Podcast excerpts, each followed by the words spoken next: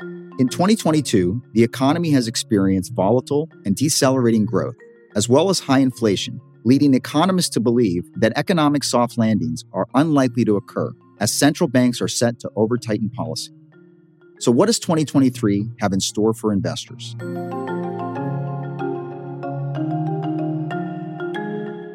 Welcome to The Bid, where we break down what's happening in the markets and explore the forces changing the economy and finance. I'm your host, Oscar Pulido. The new regime of greater macro and market volatility is playing out as we concluded in our mid year outlook episode in June, and this does not seem set to change. Aging populations, geopolitical fragmentation, and the net zero transition are long term drivers that will constrain production capacity and keep us locked into this new regime over time. I'm pleased to welcome Wei Li, BlackRock's Global Chief Investment Strategist, and Vivek Paul, Head of Portfolio Research and UK Chief Investment Strategist from the BlackRock Investment Institute. Today, we'll look ahead to next year and the lessons learned from 2022 that we carry into the new year as investors. Wei and Vivek, welcome. Thanks for having us. Hey, Oscar. Thanks for having us.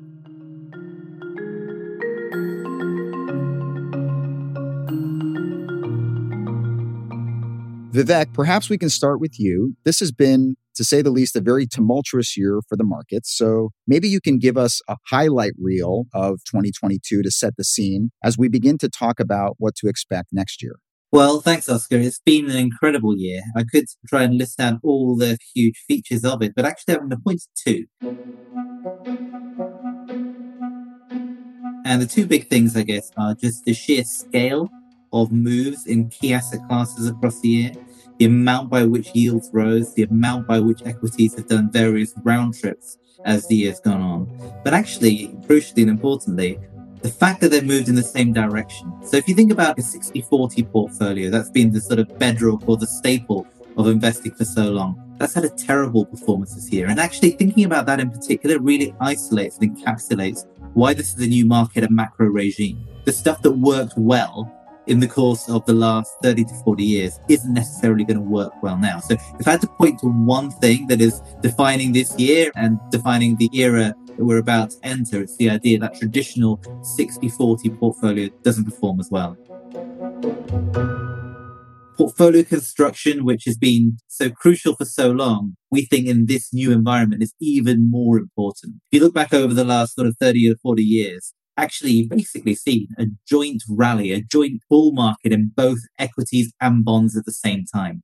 Interest rates have come down. That's meant that equities have done really well. That's meant that fixed income has done really well. Now we're in an environment where they may not do really well at the same time. And I think that's really crucial as we look forward to the future. It's true. 2022 did feel like an inflection point, which I think is what you're touching on, Vivek. And one of the other things that inflected this year seemed to be inflation. So, Wei, coming over to you, when we think about inflation, the US just reported lower than expected inflation in October. It was only 6.3%, which is kind of interesting because a year ago, I think we would have thought of that as a high number. Do you think that inflation rates have peaked? And do you think central banks will adjust their monetary policies just yet? The short answer is yes, but also how quickly inflation comes down is important as well when it comes to the calculus for central banks. Given base effects, yes, inflation will fall, but sequential inflation matters more. And here, when we look at service inflation and wage pressure, they're still somewhat persistent. So if you look at our forecast for inflation for the entirety of next year, we do see headline CPI in the US trending to 3% year on year by the end of next year. And this assumes some supply side recovery, not all the way back to pre-pandemic levels, but some recovery nevertheless. And similar level of inflation is our expectation in the euro area, but we expect higher inflation in the UK finishing next year around 4.3% year on year. So, implicit in this inflation forecast is our expectation that central banks will pause their aggressive rate hikes early next year because the focus in our view, will shift from the politics of inflation, which was driving this inflation fighting at all cost campaign in 2022. So the focus is going to shift from the politics of inflation to the economics of inflation as the damage from over tightening, as the damage from fighting inflation at all costs becomes clear also rounding out our expectation for the macro environment for next year. We are expecting a recession in the US of about 1% fall in output first half of the year before rebounding. So a shallow recession for the calendar year next year.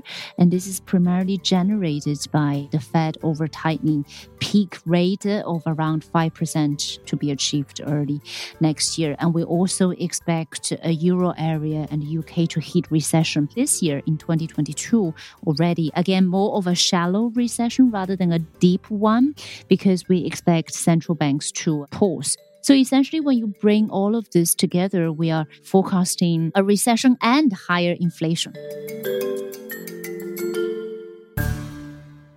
But just to put that into perspective, this is not necessarily a bad outcome because the alternative could be worse if the central banks do not pause the aggressive rate hikes, we could be looking at a deeper recession and higher unemployment rate than what we are forecasting. So, bringing everything together next year could be a better year for markets than this year.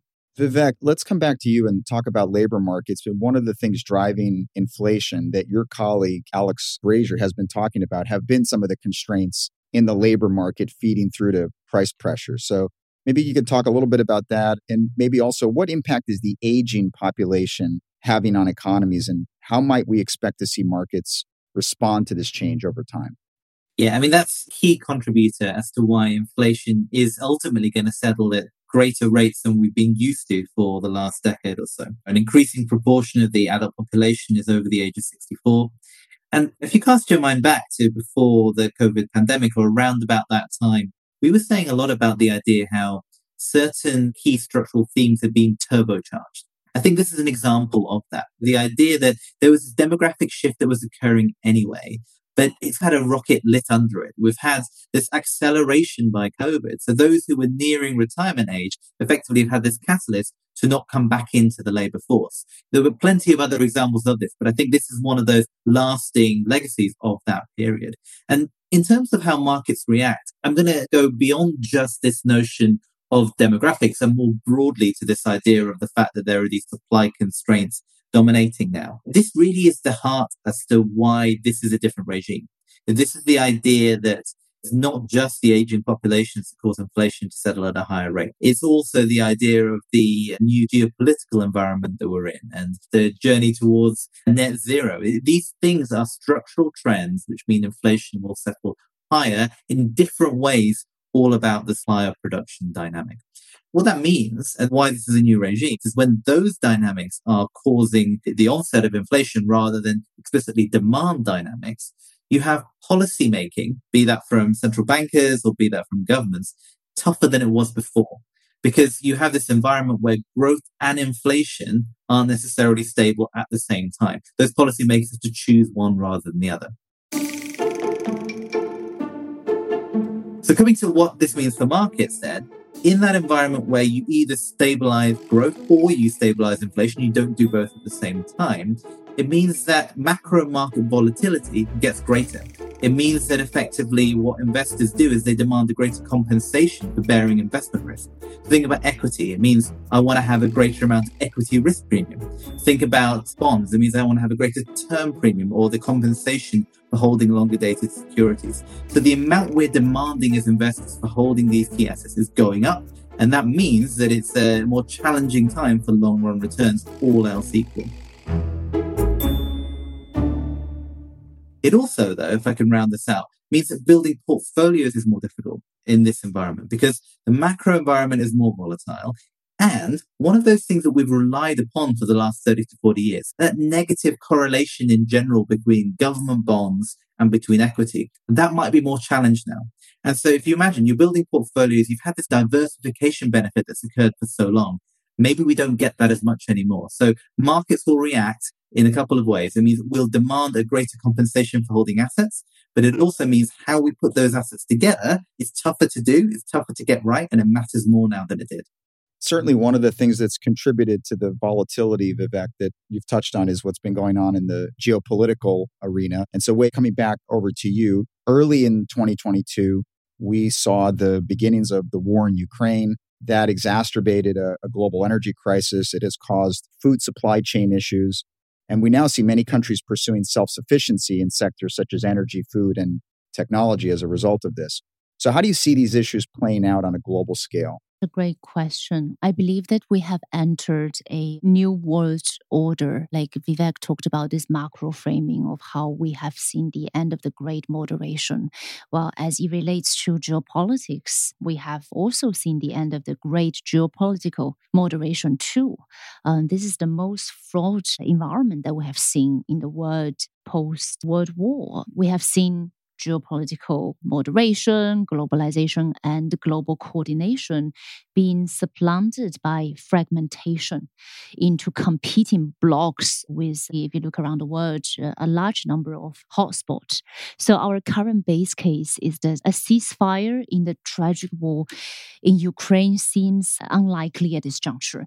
And also strategic confrontation, competition between the US and China has only intensified. The US is actively trying to restrict China's access to high end technology, and that is going to underpin multiple themes when it comes to investing. But more broadly, if you look at how in the past economies, economics were very much driving geopolitics were very much driving how geopolitical events could unfold.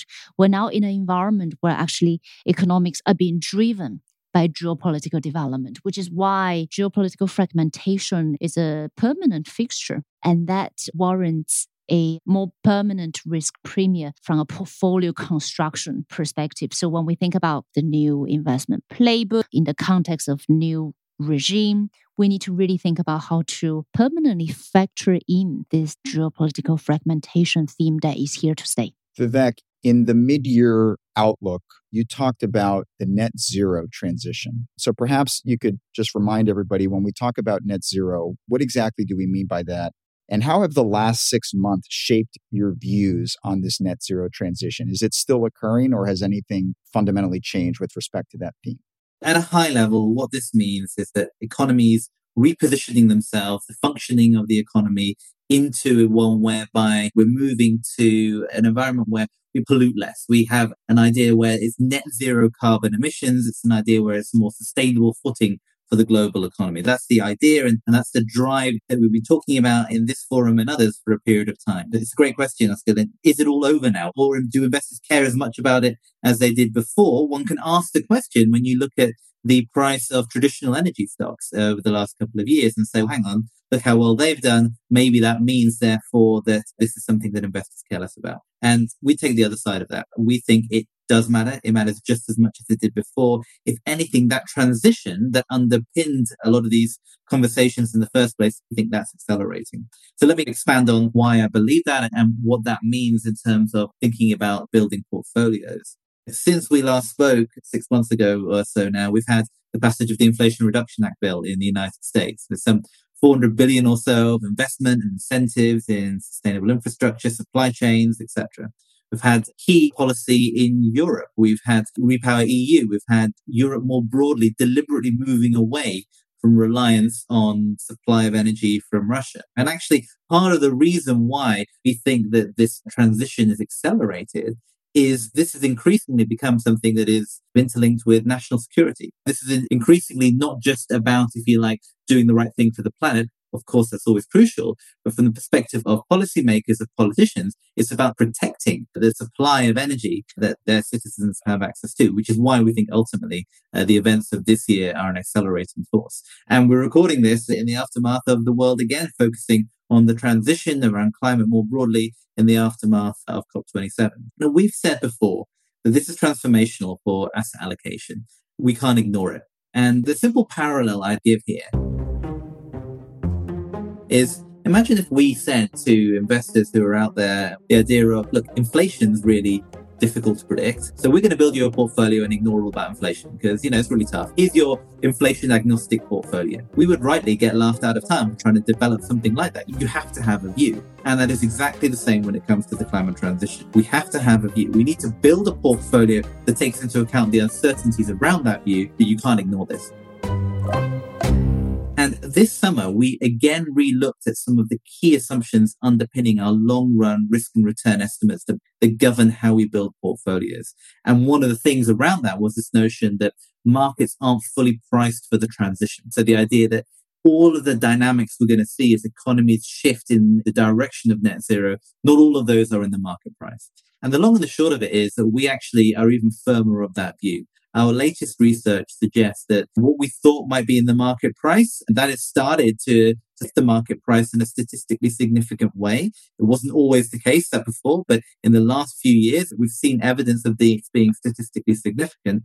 And over and above that, the amount that we originally anticipated as the overall effect might be an underestimate. So you put it all together, of course, in the last six to nine months, there have been other things that have dominated markets that doesn't mean that the net zero transition is any less important. And our view is actually that that transition is likely accelerated by what we've seen, and that actually maybe the overall size of the impact relative to market prices might be greater than we originally anticipated. I can't help but, as I listen to both of you, I'll go back to using the term inflection point, which is what 2022 really feels like. You talk about the acceleration in the net zero transition Wei you talked about geopolitical coordination becoming geopolitical fragmentation. You've mentioned volatility in markets, how that also had a step change higher. So, Wei, I'm looking back at the last time we spoke, and you mentioned that the old playbook can't be relied upon anymore. Therefore, we need a new playbook. So, what is that new playbook, and are there any new opportunities in this new regime to consider?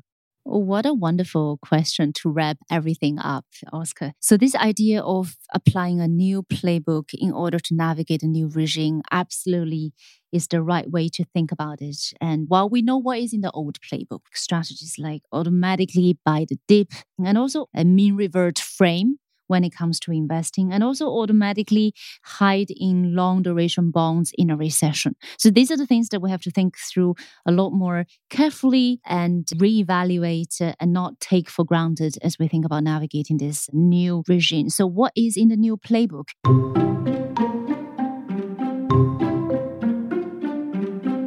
I would start by saying for the first time in our year ahead outlook, we're not putting forward a set of investment views that are expected to work for the entirety of the year. We recognize that the new environment calls for more frequent adjustment to portfolios. So if you think about what are the characteristics of the new regime, we're talking about higher macro volatility, higher market volatility. So, dynamically assessing and understanding what's in the price is going to allow us to pivot between the different portfolio contours defined by different risk budget and risk appetite. So just to give an example of what's priced in the S&P 500, it hit 4,000 price level.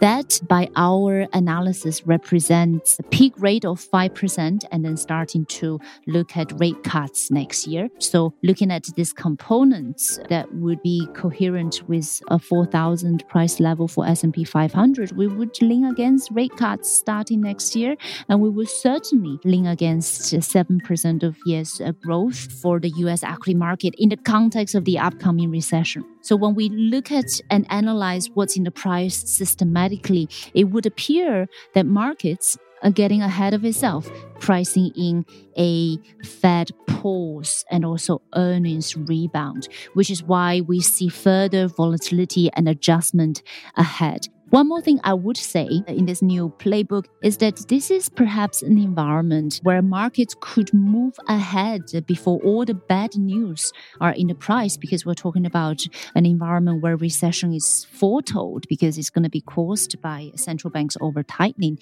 So from a risk positioning and portfolio construction perspective, there are other levers that we can pull that can allow us to pivot between the different uh, portfolio contours very nimbly. So currently underpinning our investment view is an implicit risk off starting point, but that could turn risk on quickly as well. Again, just going to show that we have to be a lot more nimble and expecting more frequent portfolio adjustment in the new regime.